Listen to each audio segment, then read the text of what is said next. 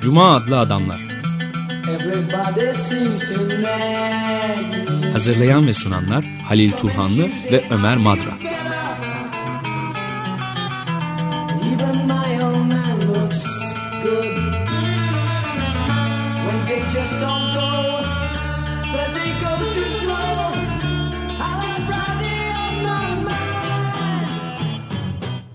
Desteği için Açık Radyo dinleyicisi Devrim Sarı'ya teşekkür ederiz. Merhaba Halil, hoş geldin. Teşekkürler. Program bugün bir kez daha adalet ve a- adil bir toplumda nasıl yaşanabilir? Bıktırıcı bir kısım. Barış ve adalet arayışı. Evet. Daha önce e, Alim Badiou'dan, e, Badiou'nun adalet anlayışından, Derrida'dan bahsettik. Bu kez ağırlık olarak Paul Ricoeur'dan. Onun e, aslında bir tematik birlik var bütün yazdığı kitaplarda. 1989'da Edinburgh Üniversitesi'nde verdiği derslerin e, başkası olarak kendisi adı altında toplamıştı daha sonra. Burada ben ve öteki kavramlarını ele alıyordu ve ben ve ötekinin, benin aslında ötekini de belirttiğini ve kapsadığını söyledi. Bu çok e, Levinas'a yaklaşan bir onu çağrıştıran bir yaklaşım ama farklılıklar da var. Şimdi burada göreceğiz, anlatmaya çalışacağız. Bu farklılıklar e, kurumları da kapsamasından geliyor Ricoeur'un e, ötekinin. Hatta adalet konusunda e, tarafsız üçüncü şahıstan bahsediyor. Bu yargıç oluyor, kurumlar, adalet e, hukuk kurumları adına müdahale ediyor. İki kişi arasına giriyor. Bizim bu adalet konusunu ele alırken bugün onun daha sonra yani bir anlamda da e, başkası olarak kendisini tamamlayan bir yazıları var. Adil, adalet şeyi. Burada ilk kitapta başkası olarak kendisinde bir etik, küçük etik yaratmaya çalışıyordu, kurmaya çalışıyordu. Bu kez İngilizcesi The Just olarak çevrilmiş. E, bu kitapta ise antropoloji, temel antropoloji kurmaya çalışıyor. Niye te, antrop, ade- adalet konusu antropolojiyle ilişkisi şu, şuradan. Ha, ben de onu soracaktım. Adalet çünkü bir kültürel değer. Yani hukukun alanından taşan, e, hatta zaman zaman etik üstü de olan, çünkü onun bağışlama kavramını ele alırken bunun bir armağan ekonomisiyle ilgili olduğunu söylüyor. Yani devletin çıkardığı genel aftan farklı bir şey, bir acı çeken mağdurun bağışlaması. Bu, bu nedenle bir kültürel değer olmasından ötürü öncelikle bir antropoloji ve bu temel antropolojinin de üç ayağı var. Ben, öteki ve tarafsız üçüncü şahıs olarak yargıç. Ama dediğim gibi Ricoeur'a göre adalet aslında e, hukuk kurumlarıyla da gerçekleşecek bir şey değil. Son derece öznel bir şey. Yani mağdurla ilgili bir şey. Ee, onun yas tutmasıyla ilgili. Burada Ricoeur tekrar özneye dönmüş oluyor. Yani post yapısalcılardan farklı olarak. Ama bu özne e, aynı zamanda kartezyen bir özne de değil. Ee, Ricoeur'a göre adalet öncelikle e, bir arzunun nesnesi. Arzudan doğuyor. Yani insan adalet e, bu arzuda bir toplumda e, diğer insanlarla birlikte kurumların içerisinde barış içerisinde yaşamak. Yani adaletin bir arzu nesnesi olduğunu söylemek söylediğimiz anda biz özneye dönmüş oluyoruz gerçekten. Öznellikle çok yakından ilgili. Barış içerisinde yaşamak bir toplumlar. İşte şikayeti buradan kaynaklanıyor. E, adaleti e, felsefe ele almış ama e, tam da bir felsefe değil. Yani etikle pol- politika karışmış. Plato'dan başlayarak Cumhuriyet'te, Aristo'dan, daha sonra Hobbes'ta, Machiavelli'de e, ve Hegel'de de yani hukuktan bahsederken, hukuk teorisinden, hakların teorisinden bahsederken, felsefesinden bahsederken de politika var. Buradan çek, buradan e, bir farklı bir perspektifle yaklaşmaya çalışıyor. O da teolojik. Etik ama aynı zamanda da teolojik, Teolojik, bir perspektif. yani- aynı zamanda da antropolojiyle ilgili olduğunu söylüyor. Ee, evet yani ben e, bir kısa e, araya girmeme izin verirsen eğer şunu da söylemek istiyorum. Yani çok bilineni tekrarlamak pahasına da olsa. Tabii. Yani adalet toplumların insan toplulukları içindeki e, muhtemelen en temel bağlayıcı duygu ve değer. E, o yüzden de bütün disiplinlere ilişkin yani o işin hukuk, politik, sosyolojik, e, teolojik her türlü yönünün içinden aynı derecede önemli geçen bir iplik gibi ele alınması gereken bir şey. Yani değil mi? Öyle Tabii, görünüyor. yani- Ricœur'de o açıdan çok doğru bir yaklaşım Evet yani getiriyor gibi. çok doğru barış içinde yaşamayı mümkün kılan bir şey adalet. Bir ideal. İnsanların ulaşmaları gereken, ulaşmak istedikleri bir ideal. Yani adalet deontolojik bir e, ödev anlayışından kaynaklanmıyor. Bir başkalarına karşı sorumluluk. Sadece bu değil. Bu, bu nedenle ödev olmadığı için de normlarla, yasalarla düzenlenmesi hatta hukuk kurumlarıyla düzenlenmesi yeterli değil adaletin. Yani ama bu insanların bir, bir arzudan kaynaklanıyor. Barış içerisinde yani adil olabilmek, barış içerisinde yaşayacak bir toplumu adil insanlar kurabilirler. Ama burada ona çok yaklaşan bunları e, başka kavramlar var. Mesela yetenek, kendine saygı, kendisine saygı duyabilen bir insan adil olabilir. Burada kendi ben sözcükleri Ricoeur'de aynı zamanda ötekini de kapsadığını kavra- şey yapalım. Yani kantçı bir e, ben ben şeyi var ben başkasına da uzanan, onu da kapsayan, kendisine ve başkasına da saygı duyan insan. Ancak bu tip böyle bir insan ad- adalet e, bir amaç olarak yönelebilir. Bu yüzden de e, evet kurumların içerisinde gerçekleşebilir. Kurumlar elzemdir ama yeterli de değildir. O da çok önemli. Özellikle e, iki hep bütün e, denemelerinin buradaki aynı önemde olduğunu söylemem ama hakların öznesi nedir diye bir soruyla başlayan bir yazısı var. İlk yazısı e, denemesi ve bir de sona doğru e, bağışlama ve adalet e, bağışlama ve af arasında ayrım yaptığı bir şey var. Onlar çok önemli geldi bana. Yani bir kimsenin adaletin gerçekleşebilmesi için mutlaka bir kurumun ortaya araya girmesi gerekiyor.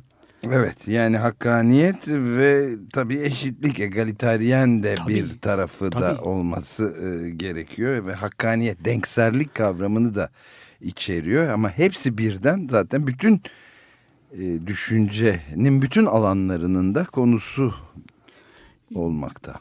Bir de e, adaletin e, iyi tanımlanması önemli çünkü öç ve intikamla e, ar- arasındaki çizgi çizilmesi gerekiyor. Yani mağdurun e, kendisi adalet e, temin etmek için yo- harekete geçmemesi gerekiyor. Bu da çok önemli. Böyle bir anlayış intika, acıya acı katlar, intikam duygusu toplumdaki şiddeti şiddetle e, şiddeti katlar. Bu da çok önemli. E, dolayısıyla yargıcın kurumların araya girmesi önemli bu açıdan. Yani bir adil mesafe araya koyuyorlar. Ama müeyyide tarafların anla- anladıktan anlattıklarını dinledikten sonra ona hukuk kurallarını uygulaması her zaman adaleti gerçekleştirmiyor. Evet. Müeyyidelerin suç sayılan e, fiile karşı olarak müeyyidelerin uygulanması mağduru her zaman tatmin etmiyor. Onun yaşamındaki bir boşluğu doldurmuyor. Bunu ancak kendisi yas tutarak e, şey yapabilir. Ama yas tutmanın sü- sürecini yas tutma sürecinin sonunda da bağışlayabilir. Bağışlama öyle bir şey ki kurban ben bağışlanmayı kabul etmiyorum diyemiyor. Bu Evet. devletin affından, genel aftan farklı bir şey. E, armağan ekonomisiyle ilgili bir şey. Bugün Potlaç. evet, bağış adı üstünde yani genel aftan farklı bir şeye bağış. Pardonla amnesti arasındaki o farkı şey yapıyor. Bir tanesinde devlet e, kendisine bir aklı varmış gibi, bir vicdanı varmış gibi affediyor.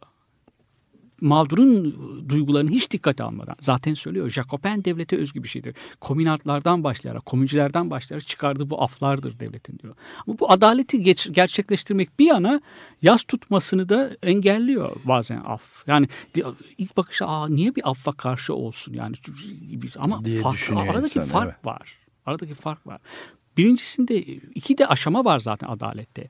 Araya yargıcın girmesi, adil mesafeye koyması ama ondan sonra da bu mağdurun ya da kurbanın yasını diğerlerinin de tanıması, onun yasını paylaşması ve kolektif bir yasa ko- dönüşmesi bunun. İşte ancak bu takdirde duygularla ona yaklaşması, bu empati ilişkisini kurabilirsek, onun yasını anlayabilirsek, onun acısını anlayabilirsek toplumdaki barış da mümkün olabilir. Daha doğrusu intikam duyguları, hınç duyguları hareket etmekten insanlar vazgeçebilirler. Onun acısını paylaştıklarında. Bu çok evet yani e, adalet kurumu hukukun dışına çıkması bir fazla e, duygusal gibi e, davrandığı e, izlenimini uyandırmakla birlikte e, senin de söylediğin gibi sonuçta son derece önemli noktalara, can alıcı noktalara şey yapıyor.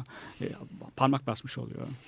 Evet bunun devamını evet. getireceğiz tabii çok çok önemli bir konunun altını çizerek başladık ve devam ettireceğiz herhalde. Bir müzikle nefeslenelim. Chuck Prophet'ten dinleyeceğimiz şarkı Old Friends adını taşıyor.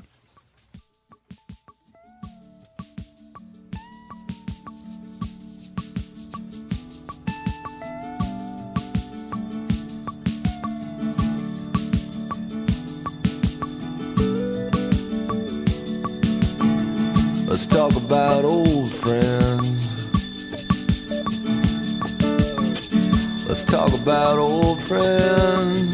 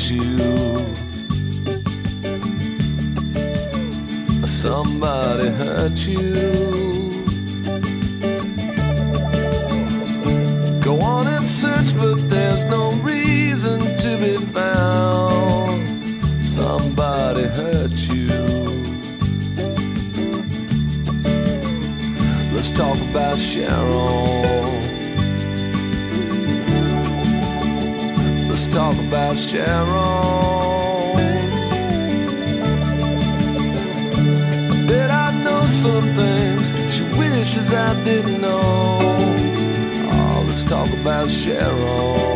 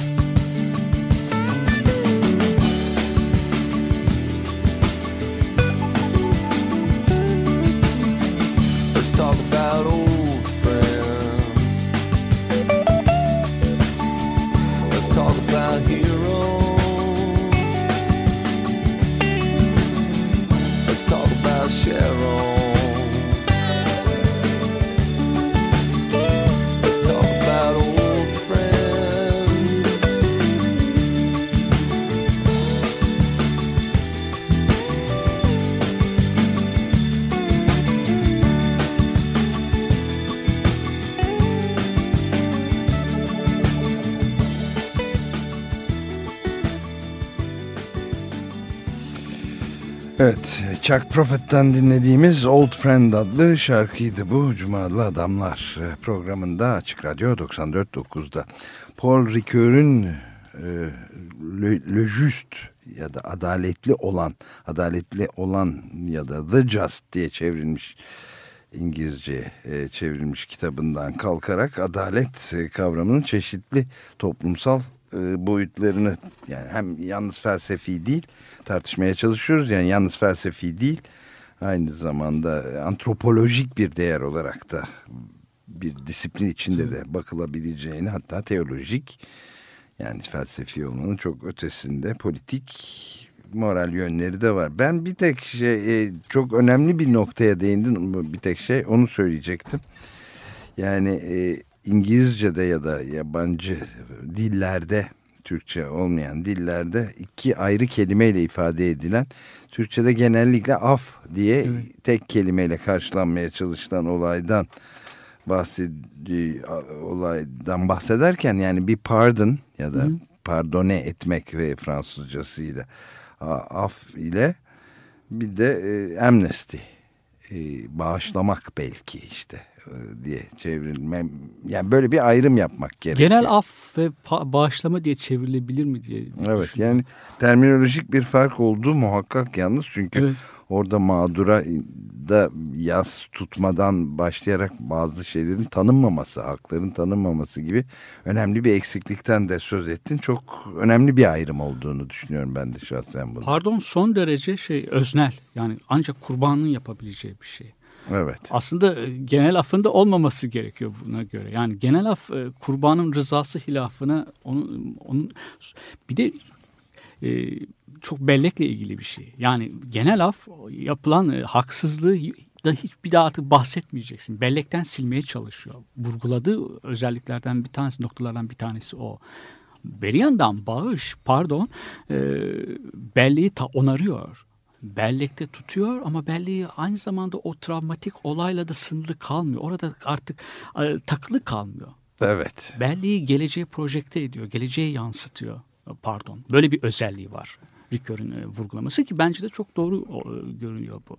E, ikisi arasındaki hakikaten birisi öznel, birisi de kendisinde e, akıl ve vicdan vardı sahibi olduğunu vehmeden e, kurumun, büyük bir kurumun, devletin e, mağdurlar adına bahsetmesi ve o olayı hiç olmamış gibi belleklerden de silmeye çalışması. Evet. Te- temeli de demin de söylemeye çalıştım. E, Jacoben devlete dayanıyor diyor. Komünartları, komüncileri affetmesi kendisine bir yücelik. Evet yani pardonda da bir şey var. Bir yüce gönüllülük var. Ama Evet. farklı bir şey. Belleği silmemek çok önemli. Yani bellekten e, silinmemesi çok önemli. Şimdi demin söylediğin adalet kavramının çeşitli alanlardaki ilişkisini de ele alıyor, ele alındı bu kitapta dedin. E, başka kavramlar da var. Anlatı var. Anlatı kimliği diye bir kavramı var mesela. De, önceki e, eser, eserlerinde de önceden de çok üzerinde durduğu bir şey bu. İnsanlar ki acılarını anlat an- bir kompozisyon şekline getirip dile getirmeliler, anlatmalı, anlatmalılar. Bu bellekten silinmesini, yok olmasını da önleyebilir anlatılar. Ama bu anlatılar insanlar mağdurlar olduğu için, acı çekenler insanlar olduğu için anlatılacak da öyküler vardı diye bir cümle var orada.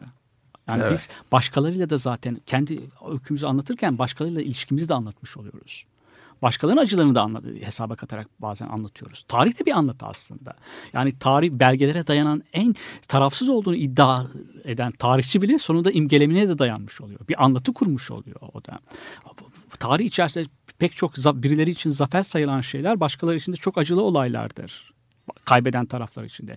Ama tara- zaman içerisinde tarihsel anlatılar değişir ve o acı çeken insanların muzafferler bir zamanlar acı çekmiş olan insanlar, acı çektirmiş olan insanları, çektirdikleri insanların da öykülerini anlatmaya başlarlar. Bu benim böylelikle tarih içerisinde benim ya- bu anlatıyı kurarken kimliğimiz de değişiyor. Anlatı kimliği değişebilir. Onu farklı şekillerde anlatırsak. E, bu çok kişisel anlatılar da var. Yani bir olaydan travmatik bir olay yaşamış olan mağdur kendi anlatısını kurar. Ama bu çok önemlidir. Yani yaşadığı deneyimlerin be- bellekte tutabilmesi için, belleği saklayabilmesi için e, bu anlatının öne- önemli. İnsanlar ve ya da kolektif e, bellekte bazı kurucu olaylar var. Bunları değiştirmek konusunda çok ısrarlı değiller. Ama burada e, değişebilir de ve değiştirilmeli de, değişmeli de. Yani bu başkalarına bizim bakışımızla ilgili bir şey anlatılar. E, senin de dediğin gibi sadece şey değil yani e, adaletin hukuk alanında ya da felsefe alanındaki e, sınırlı kalmayıp çok daha başka alanlardaki etkilerini de inceleyen ama sadece adalet ve adil olma kavramlarıyla da yeter ilgili değil. Bellekle, e, anlatıyla, kimlikle ve yetenekle. Yetenek, ka- kabiliyet bir Aristo'dan e, bu yana insanın eylemlerinin babası sayılması. İnsan yaptığı eylemlerden dolayı sorumlu olabilmeli ki öncelikle kendisi başkalarına isnatlarda bulunabilmeli. Haksızlığa Evet. uğradığını söyleyebilmeli. Yani etikin belki de etiğin Tabii. e, birinci önermesi e, yani yaptığı eylemlerinin Yani başkalarına alabilmeli. verdiği zararlardan özellikle eylemlerinin başkalarına verdiği zararlardan sorumlu olabilmesi ilkesi en Evet. temel birinci ilke herhalde etikte de. Ee, tabii şeyde de kendine saygı, gurur, onur hepsi birbirine çok yakın cümle, sözcükler ama aralarındaki nüans farkları da var. Ama etik bir benin oluşabilmesi için bir öz, ben e, başkalarına da saygı duyarsam, kendime de saygı varsam ancak bu şekilde halde bir e, özne olabiliyorum. E, bunlar birbirine yakın cümle e, sözcüklermiş gibi e, görmekle birlikte dediğim gibi e, benin e, kişinin e, etik e, boyutunu oluşturuyor. Yani, ama bu etik boyut hukuki açıdan da önemli. Evet Çok önemli. yani demin e, ben gene bir müdahalede e, bulunabilirsem e, şöyle bir şey söyleyeceğim. Demin e, işte ben öteki ve yargıç konumunda bulunan objektif bir birinin de varlığıyla üçlü bir yapıdan bahsetmek Evet, evet. mümkün. Şimdi burada e, bellek ve yaz tutma meselelerini de içine alacak şekilde düşünülecek olursa mesela bu bazı ülkelerde görülen çok büyük travmalardan geçtikten tabii. sonra barış ve uzlaştırma komisyonlarından bir, bir bahsedebiliriz. Yani Güney Evet, Afrika'da evet. mesela özellikle Tabii, tabii. çok etkili olmuştu bu apartheid rejiminin korkunçluklarından sonra siyahların ezilmesi yani orada bir mahkeme kararı ile cezalandırılmıyor ezenler beyazları e, siyahları Evet. ezen beyaz azınlığı cezalandıracak bir şey yok ama barış ve uzlaştırma komisyonları kurarak bunda, bütün bunların ortaya dökülmesini böylece yasın da tutulabilmesi adalet duygusunun içten yerine getirilmesini ve bu şekilde de sonuçta mağdurların bağışlayabilmesini imkanlı kılan bunu mümkün kılan e, bir sürecinde öneminden bahsedilebilir. Öyle Tabii- geldi aklıma Tabii tabii. Bir söyledim. programda zaten bahsetmiştik. Adalet Evet. konusunda daha önce de bahsetmiştik. Güney Afrika'daki e, ırkçı rejime karşı. E, Desmond Tutu'nun, e, Rahip Tutu'nun anlattığı bir olayı ben hatırlıyorum. Oğlunu kaybetmiş, polisin kaybettiği, öldürdüğü bir oğlunun ile ilgili bir davası var bir annenin. Sonunda oğlunun öldürüldüğünü kabul ediyor Güney Afrika polisi. Öldürdüğünü kabul Evet. ediyor. Ve oğlunun e, den kalan giysileri e, gösteriyorlar kadına. Şimdi öldüğünü gördüm ve artık akıbetin ne olduğunu öğrendim ve başlıyorum diyor. Evet bu çok çok önemli bir Şimdi şey başlıyorum yani. diyor. Yani kayıplar onun için işte Şili'de görülen, Arjantin'de görülen böyle kayıp denen asla e, şeylerini akıbetlerini bilemedikleri annelerin ve babaların, ebeveynin ya da yakınlarının Evet. akıbetini bilememeleri durumu yaz tutmalarını da engelliyor. Tabii. Öldüğü gerçeğini ortaya koyamadıkları için, somutlaşmadığı için sürekli bir arama ya açılıp hiçbir zaman kapanmayan bir yara olmasına yolda Belki de açabiliyor. yaz tutmaları bir yerden sonra noktalanıyor, bitiyor demeyelim ama belirli bir evreye ulaşıyor. Artık. Evet, Ha, Çocuğun öldüğünü, akıbetini öğrenmesi ama asla da tabii unutmuyor. Yani Ricoeur'ün orada söylediği çok doğru. Unutmuyorlar. Tabii ben o Bellek anlamda geleceğe, söylemedim. tabii tabii bellek geleceğe oradan yansıyor. Yani Ama öbür türlü başlayamıyor ki. Tabii, Yani tabii. kabul edemiyorsun bu dünyadaki varlığının sona erdiği kavramını kabul edemediği için başlayamıyor yaz tutmaya ve ondan sonra da tabii ki unutmayacak devam edecek ama o süreci başlatamıyor. Yani uzmanlık alanıma hiç girmiyor ama o kadar ahlık ediyorum böyle ama öyle daha iyi, benden daha iyi bildiğim bir konu aslında. Ee, şöyle bir şey de var, onu da söyleyebiliriz örnek olarak. Buradaki o e, uzlaşma komisyonlarının e, yürürlükteki hukuk düzeninin kurumlarından farklı, daha sonradan oluşturulan şeyler bunlar. E, kuru- e, kurumlar. Evet. Yani yürürlükteki hukuk kuran, kurul, kurumlarının yetersiz olduğunu da gösterebilen bazen. Adaletin gerçekleştirmede her zaman kifayetli olmadıklarını da gösteren bir örnek bu uzlaşma şeyleri. Güney Afrika'daki, Latin Amerika ülkelerinde, bazı ülkelerinde e, başvurulan bu yol. Bu bakımdan da önemli. Yani şunu söylemek istiyorum. Adalet hakikaten her zaman hukuk düzeninin, yürürlükteki hukuk düzeni adaleti gerçekleştirmekte. Onun müeyyidelerin istediği kadar e, uygulasın. E, her zaman adaleti gerçekleştirmede e, yeterli olmuyor. Bir de şu var e, hakların öznesi nedir sorusu aslında son derece şu, bakımdan saygının öznesi kimdir ile ilgili bir soru. Yani saygıyı hak eden kimdir? Saygıyı kim hak eder? E, bu hem hukuki hem de etik bir soru ama aynı zamanda da e, Ricoeur'ün söylediği gibi bir teolojik bir soru. Evet. E, beni oluştur daha başka soruları da getiriyor tabii. Yani beni oluşturan temel özellikler nedir? Beni beğen yapan nedir? Pek çok soru. Bunlar e, adalet kavramına ulaşmada ne olduğunu ulaştırmada bu soruları cevaplandırmaya çalışıyor kendisi aslında. Evet, tayin edici, can alıcı konular bunlar. Peki bir ikinci parça dinleyerek devam edelim programımıza. John Fahey'den geliyor. Some Summer Day.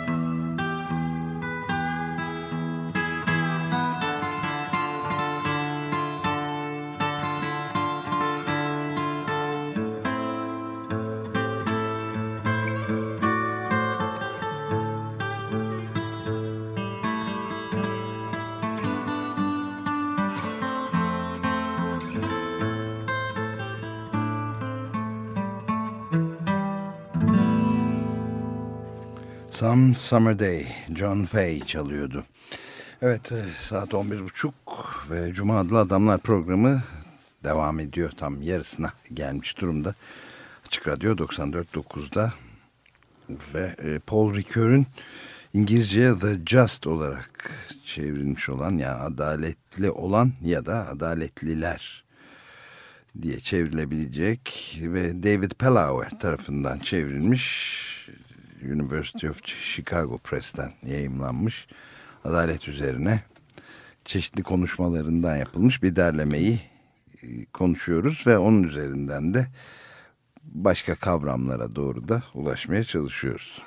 Evet, bağışlamayla ilgili bir şey daha söyleyeceğim.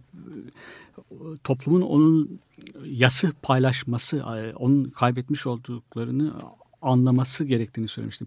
Yani yasın amacına da ulaşması için e, onun kolektifleşmesi gerekiyor. Bir, bir tür toplumun duygusal katarsis yaşaması, Arınma, ko- kolektif bir katarsis yaşaması gerekiyor. O Güney Afrika örneğinde aslında bu, yaşanılan buydu. Yani o toplumları da hakikaten e, bugün o- 15-20 sene öncesinden daha adil toplumlar iseler o biraz o duygusal katarsisi yaşamış olmalarından ötürü. O benim de Desmond Tutu'ya dayanarak verdiğim örnekte olduğu gibi. Evet.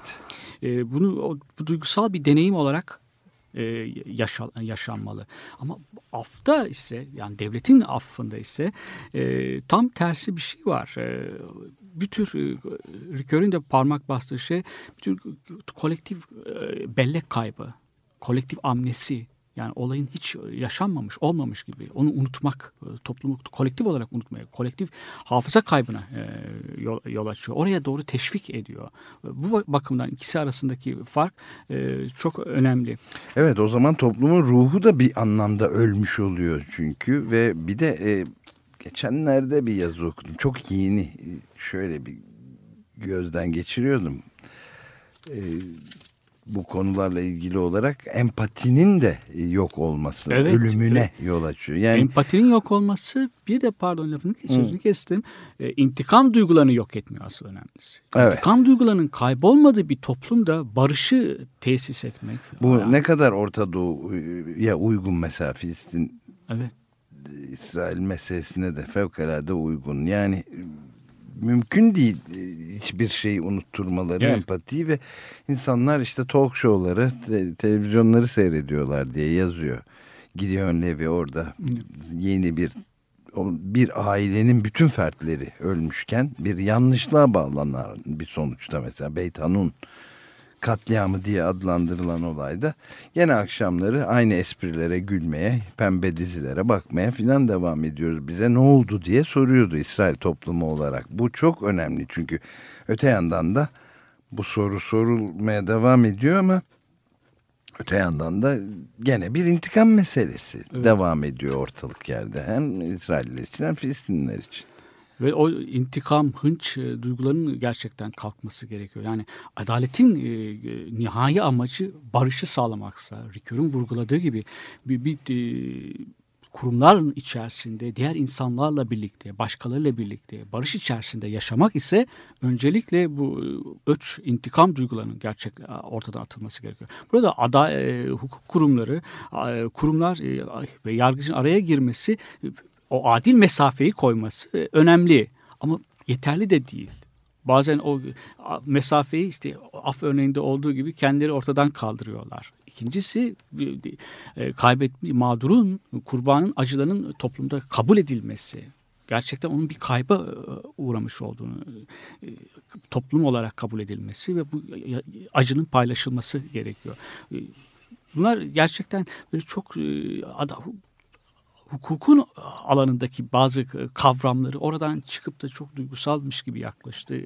izlenimi edinilebilir ama bence de önemli şey, vurgular yapıyor burada Rükör.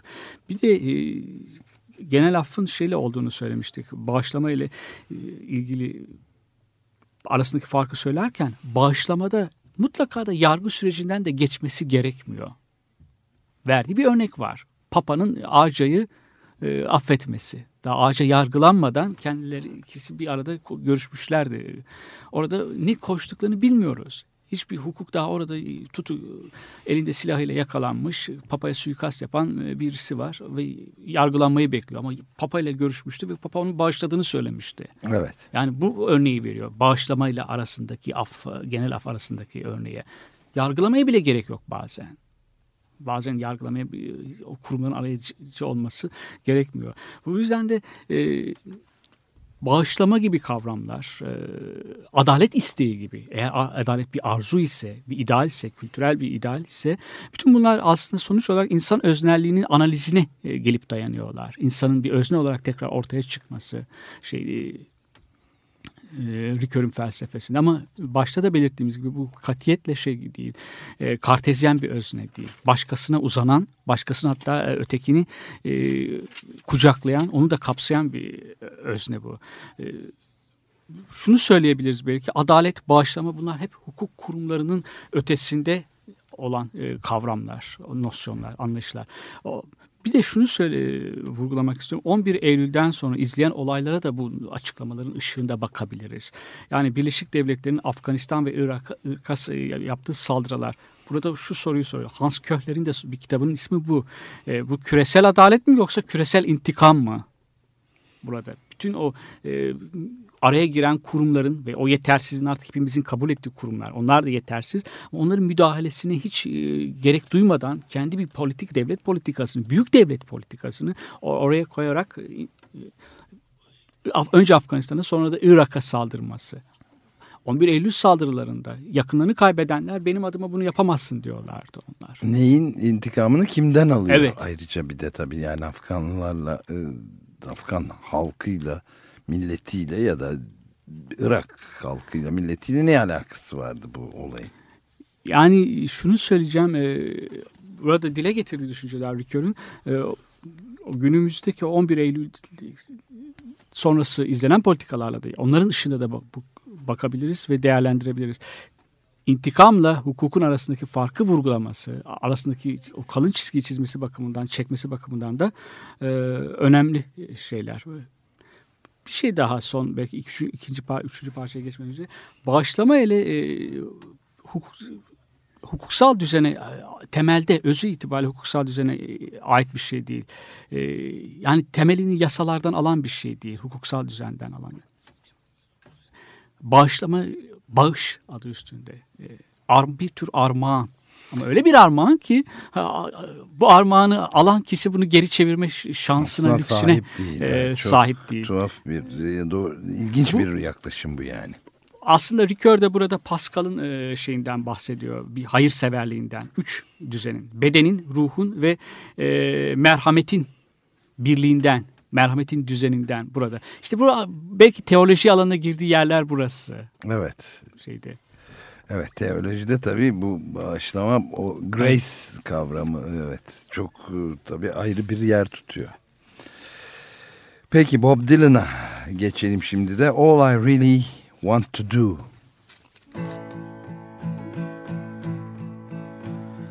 I looking to compete with you, beat or cheat or mistreat you.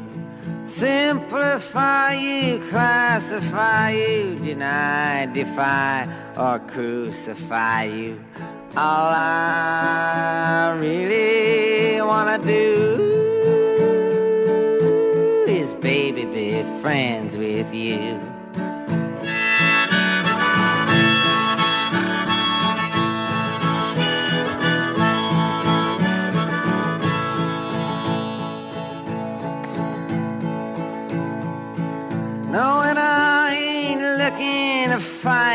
with you, frighten you, or uptighten you, drag you down or drain you down, chain you down or bring you down.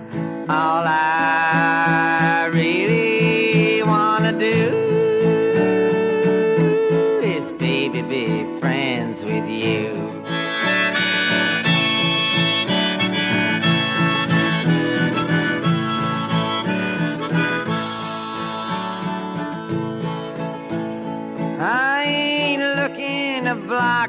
up, shock or knock or lock you up. Analyze you, categorize you, finalize you, or advertise you. All I really wanna do is, baby, be friends with you.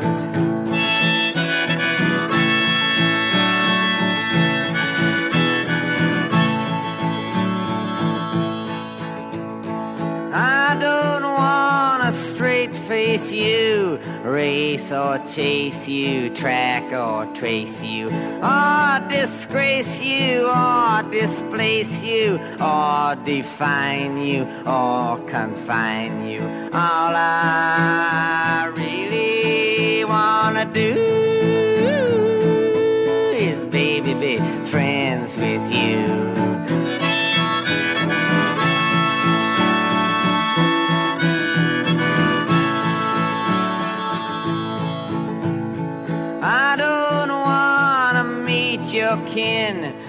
make you spin or do you in, or select you or dissect you or inspect you or reject you. All I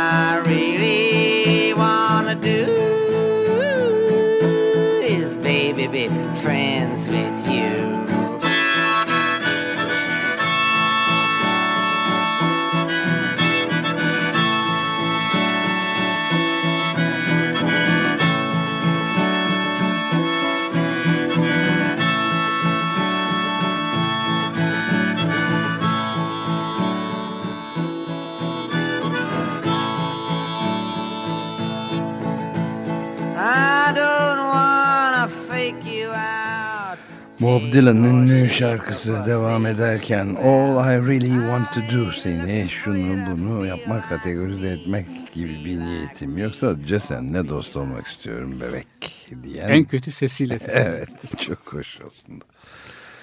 Evet Cuma'da Adamlar'da devam ediyoruz adalet üzerine konuşmaya. Paul Ricoeur'ün e, Le Just ya da The Just diye çevrilmiş İngilizce kitabıyla onun da konuşmalarından yapılmış felsefe ve teoloji profesörü aslında değil mi kendisi? Evet, İkisi evet. birden. Evet, doğru.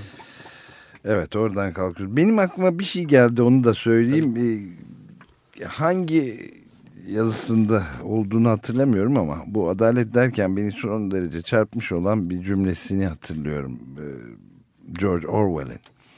Bu İkinci Dünya Savaşı sırasında Nazi uçakları, bombalar, V1'ler, V2'ler altında inim inim inlerken Britanya, İngilizler, İskoçlar filan e, büyük de e, tarihe de geçmiş olan büyük bir özveri, o, o kolektif dayanışma e, örneği de gösterdikleri çok iyi biliniyor Britanya topluluklarının. E, Nazilere başarılı bir direniş. Bunun temelinde çok önemli bir rolün de adalet duygusuna bağlı olduğunu söylüyordu bir yazısında e, George Orwell. Şöyle diyor mesela bütün o bombalar Hitler'in işte Zeppelinleri şunları bunları bombaları e, na karşı direnmenin verdiği en büyük gücü o korku şey bozardı. Bir kadın da orada bir lady Rolls Royce'uyla geçseydi ortak katlanılan bir kaderde öz, özveriler yapılırken işte o yıkardı diyor. Yani adalet duygusu bütün bir toplumun böylesine seferber olabilmesinde bu kadar da önemli bir rol oynuyor. O dayanışma için çok şeyler Evet. söylediler. Blitz diye bir şey biliniyor biliyorsun. Bazı çocuklar o dayanış e, bombardıman günlerinde e, Londra'nın dışına çıkartılıyorlar. Daha az bombalar yağdırılan yerlere ve Evet. kardeşler ayrı ayrı e, ailelerin yanına verildikleri için yıllar sonra birbirlerini buluyorlar. Hatta bulamayanlar da var. Orada mükemmel bir dayanışma örneği var dediğin gibi. Ama adalet var çünkü. Evet. Yani evet. herkesin katıldığı ve payına düşeni yerine getirdiği Evet. duygusu var. Ama bir tane öyle lüks arabayla geçen biri ha, o başka o bütün morali bombalardan çok daha fazla yıkardı diyor e, George Orwell. Olaydan sonra İngilizlerin daha kibirli olmaktan vazgeçtikleri de söylenir aslında. Evet. İkinci Dünya Savaşı'ndaki yıllardan sonra. Yani başkalarının e, acılarını da anladıkları söylenir. Evet. Bu ne kadar doğrudur bilmem. Yani sömürge insanlarına karşı bakışlarının da değiştiği söylenen, e, söylenen bir şeydir. Bir şey daha son söyleyeceğim ben. E, bu Bazen devlet öyle cezalandırıyor ki hiç ortada suç yokken cezalandırıyor. Nelson Mandela olayı da böyle bakabiliriz belki. Ortada büyük bir gözdağı vermek için cezalandırıyor. Bazen de affediyor bir olay varmış gibi. Burada devlet de kendince bir kolektif hafıza ve bir kolektif bellek inşa etmeye çalışıyor cezalandırarak aslında. Ya da mevcut belleği e, sahici belleği diyelim istersen otantik belleği kendince değiştirerek bir kurumsal bellek bir resmi bellek inşa etmeye çalışıyor onun yerine. Ben çok duymuşumdur. Bunu mutlaka sen duymuştur. Devletin şefkatli kollarından bahsedilir. Yani Evet. devletin şefkatli Ya, kollarını devlet bırakın yaraları kendinizi. saracak. Yani evet devlet yaralarınızı saracaktır. Yani bir merhameti varmış, duyguları varmış gibi söz edilir. Bir şey daha söyleyeceğim. Ee, belleğin bağışla, bağışlamanın belleği iyileştirdiğini, onardığını söylemiştik. Bunlardan bir tanesi travmatik olaylar aslında zamana karşı en travmatik olaylarda zaman e, aşındırabiliyor. İşte burada e, anlatı yol anlatı belleği kuvvetlendirmek, zamanın aşındırmasına karşı onları güvence altına almak bakımından önemli. Yaşanmış olayların bir kompozisyon e, haline getirilmesi ve böylelikle onun e, saklanması. E, çünkü unutma tekrar Ricoeur'ün sözüyle ikinci bir ölümdür bazı hallerde. Bu yüzden anlatılar çok önemli. Belleği zamanın aşındırıcılığına, siliciliğine, o yok edici gücüne karşı kuvvetlendirmek, onarmak bakımından çok önemli anlatılar. Ama anlatılar bazen değişebiliyorlar. Yani bir- ben öykümü anlatırken ister istemez yani ne kadar bu öz yaşamsal olsa da benim öyküm bu öykünün içerisine mutlaka birileri gi- giriyor. Başkalarıyla ilişkimi anlatmış oluyorum sonuçta ben. Ama benim zaman içerisinde başkalarına bakışım değiştiğinde benim anlatım da değişmiş oluyor. Böylelikle benim anlatıyı yazarken kurmuş olduğum kimlik, o anlatı kimliği dediği şey e, değiş, zamanla değişebiliyor. Evet. Bunun değişmesinde de temel etken başkalarına bakışım, başkalarının acılarına, başkalarının deneyimlerine, onlara yaklaşmam, onların duygularını, onlarla birlikte ortak bir duygularını yaşamak. Bundan ötürü değişebiliyor. Bu yüzden değişmesi de çok iyi, güzel bir şey aslında. Kurucu olaylar denilen bazı olaylar var. Bunlar çok kas katı. Bu kurucu olayların değiş kas katılığı ile anlatı kişiliğinin değişebilirliği, statik olmaması arasında bir çelişki var. Ama gel gelelim işte bu kurucu olayları insanlar çok yani ta- uluslar, topluluklar, cemaatler çok değiştirmekten yana değiller. Çünkü bütün bir gelenek değişmiş olacak. Evet, Geleneğin efsane. inşasında da ta, bellek çok önemli. Bundan, bundan dolayısıyla. Oysa ki birbirimizi e, e, öykülerde yaşıyoruz ve öykülerin içerisinde birbirimizi ağırlıyoruz. Öykülerin içerisinde temas ediyoruz. Birbirimizle yüz yüze geliyoruz. Öykülerde konukseverlik var. Başkalarını orada öykülerimiz içerisine alıp onları orada ağırlıyoruz. Çok hoş bir laf. Evet. Ama bu belleğin bellek e, e, dediğim gibi geçmişteki yapılanları çok unutmamak için bunu çok aynı şeyleri söyleyenler birbirlerinden çok farklı düşünürler olmakla birlikte hep aklıma gelen bir sözü vardır Marcuse'nin. E, unutulmaması gereken de bir geçmiş vardır der. Ama o bağışlamadan hiçbir zaman yana değil. O bağışlamanın mutlaka şeyi e, onun bir, bir şekilde karşılığının verilmesinden yanadır. O farklı bir şey söylüyor. Ama evet bu noktada da doğru söylüyorlar. Yani bu noktada bir ortaklıklarını tespit etmek mümkün. Bağışlanmaması gereken bir geçmiş var. Bir daha olmaması için bir hatırlamak gerekiyor. Bir daha asla de, diyebilmek için e, hatırlamak gerekiyor. İşte Holocaust'un anısı belli böyle. Bir kamusal hak talep ediyor. Tanınmayı talep ediyor. Bütün kıyımlara uğramış insanlar, halklar, uluslar, e, azınlıklar bunu talep ediyorlar. Kamusal hak, tanınmak. Yani anlatıların bu yüzden değiştirilmesini istiyorlar. Tarih de bir anlatı ise tarihin de tekrar yazılmasını istiyorlar. Tarihin kendileri açısından değil ama kendilerinin çekmiş oldukları acıların da dikkat alınarak yazılmasını istiyorlar. Evet işte orada tabii pek çok başka alana da e, uzanabiliriz. Yani Filistinlilerin de Nakba'yı Evet bütün şeyler. hatırlamak istemeleri e, Ermenilerin de adına ne dersek diyelim çektikleri atalarının yani dedelerinin nenelerinin çektiği muazzam acılarında hatırlanmasını talep etme durumu. Ve burada bitti. O zaman anlat ve zaman ve anlatıda da ileri işlediği bir şey var. Ee, insan zamanı, farklı bir zaman e, anlayışı da var e, Ricoeur'de. Bu öykülerin zamanı, tarihin zamanı. Tarihin anlatının içerisinde kurulan bir zaman.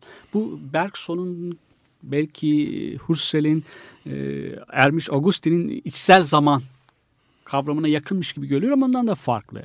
Hele hele kozmik zamandan yani takvimlerle, mekanik saatlerle ölçtüğümüz zamandan da farklı. Evet. Bir müzik daha dinleyelim değil mi müzik parçası? Ee, Chuck Prophet'e dönüyoruz. After the Rain, Yağmurdan Sonra adlı şarkısıyla.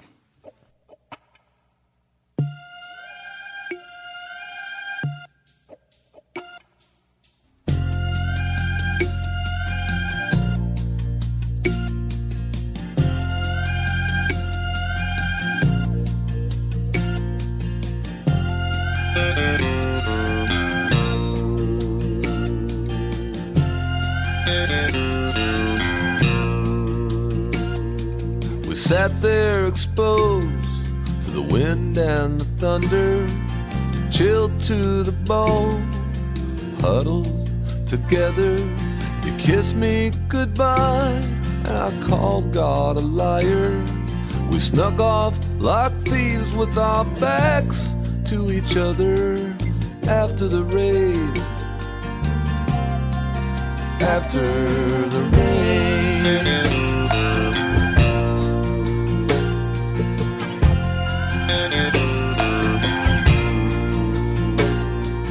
When I think of you, you're half in a shadow with a heart on your sleeve and a chain on your ankle.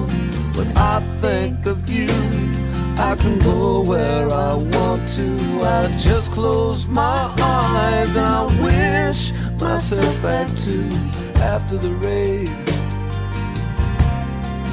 After the rain. After the rain. After the rain.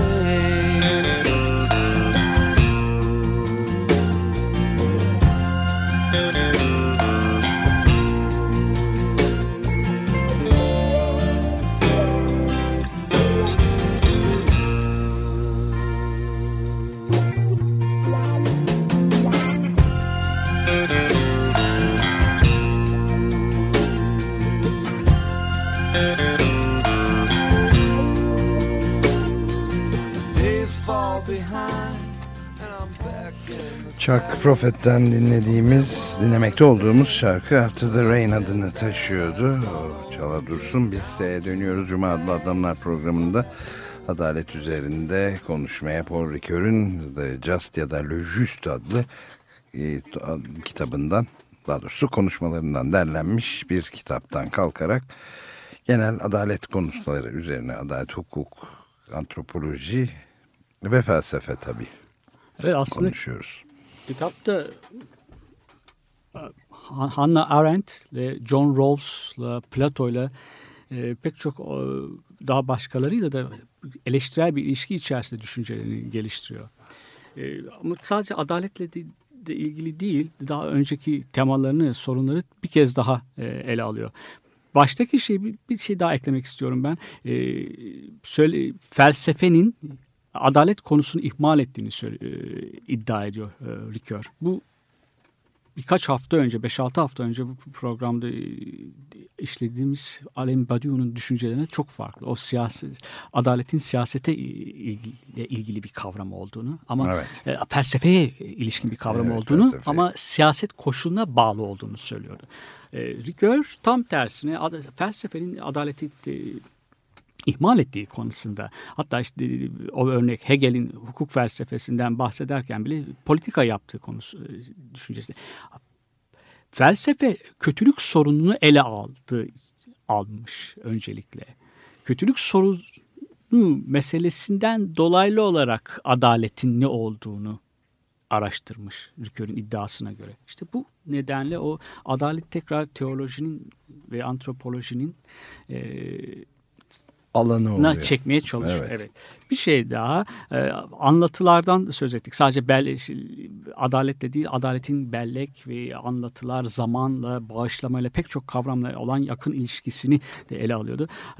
Belleği ko- koruyabilmek için saklayabilmek için bir şeyleri zaman aşındırmasına e, önleyebilmek için dile çok ihtiyacımız vardı. Anlatıları zaten dillerle kull- kullanıyoruz. Bir, e, bir olayı dediğim gibi başımızdan geçmiş bir olayı dil e, yoluyla tekrar kurmak, e, onu inşa etmek, kompozisyon haline getirmek. Ama bu sadece bizim e, öykümüz değil. En öz yaşamsal olsa dahi bizim öykümüz değil. Başkalarıyla yaşamış olduğumuz, onlarla ilişkimizin içerisinde gelişen bir öykü. Ve buradaki anlatı kimliği bir olayın tekrar başka şekillerde anlatılmasıyla da değişebiliyor. Eğer acı çekmiş insanlar varsa, eğer acı çekilmişse mutlaka anlatılacak bir öykü de var. Mutlaka kurulacak bir ö- anlatı da va- vardır. Bu kim anlatı kurmak demek, öykü anlatmak demek aslında sonuç olarak kim böyle davranmış? Kim acı çekmiş, kim kime kötülük yapmış, kim kimin acı e, duymasına neden olmuş, ona zulmetmiş, ona merhametsizce davranmış. Bütün bu soruların e, cevabını bulmaya çalışmak Evet, demek bütün bu aslında. soruları gündeme Evet, getiriyor ve evet, tabii ki doğru. hepsine de birer cevap aramak soru. Bu soruları örgütlü, düşünceyi örgütleyerek kompozisyon halinde bulmaya çalışmak. Kim sorusunu yanıtlarken aslında bu soruyu yanıtlarken de bir anlatı kimliği kuruyoruz. Bu an- anlatı kimliği dediği aslında anlatı, anlatı yazma sürecinde oluşan bir kimlik. Ya da şöyle söyleyelim Paul Ricoeur'ün e, tarifiyle. Düzenin ve düzensizliğin diyalektiğinde rol oynayan bir şey anlatı kimliği. Bu diyalektiği kuran bir şey anlatı kimliği. Tarihin dolayısıyla sadece şey değil kişisel tarihimiz değil ama daha genelde tarihinde bir anlatı olduğunu kabul edersek tarih de tekrar yazılabilir. Tarihin içerisinde de bir cemaate, bir ulusa, bir şeyde e, farklı bir anlatı kimliği e, edinebilir Yüklenebilir, aslında. Evet, edinilebilir. Kolay değil ama e, Uğrunda tekrar- uğraşmaya değer Evet, de bir şey evet. değil mi?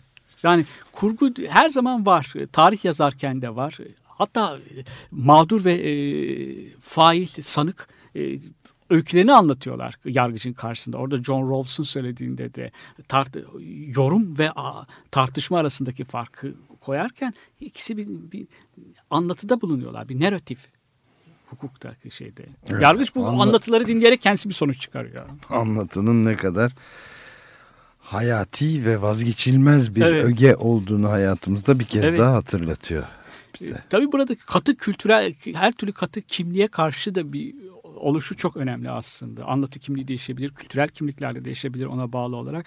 E, bu sadece anlatı kimliğiyle sınırlı değil. Genelde kimliğin değişilebilir olduğunu vurgulaması bakımından da önemli.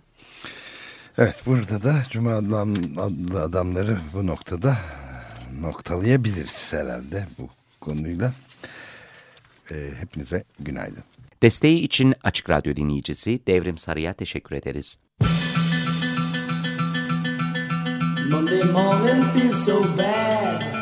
Cuma adlı adamlar.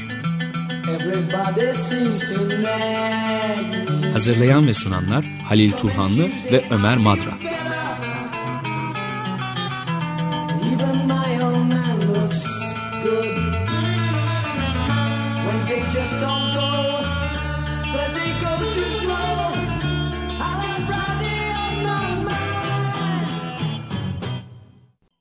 Açık Radyo program destekçisi olun.